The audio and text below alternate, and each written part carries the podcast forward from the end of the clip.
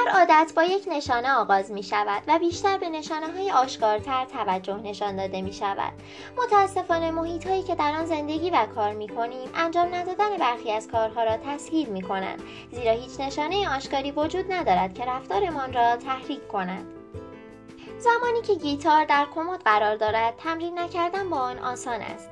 زمانی که قفسه کتاب ها در گوشه اتاق مهمان قرار دارد نخواندن آن آسان است. زمانی که ویتامین هایتان روی قفسه و دور از دید قرار دارند مصرف نکردن آنها آسان است.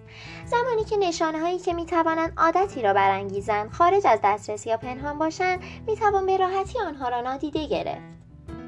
مقابل ایجاد نشانه های بینایی آشکار می تواند توجهتان را جلب کند و شما را به سمت عادت مطلوب سوق دهد.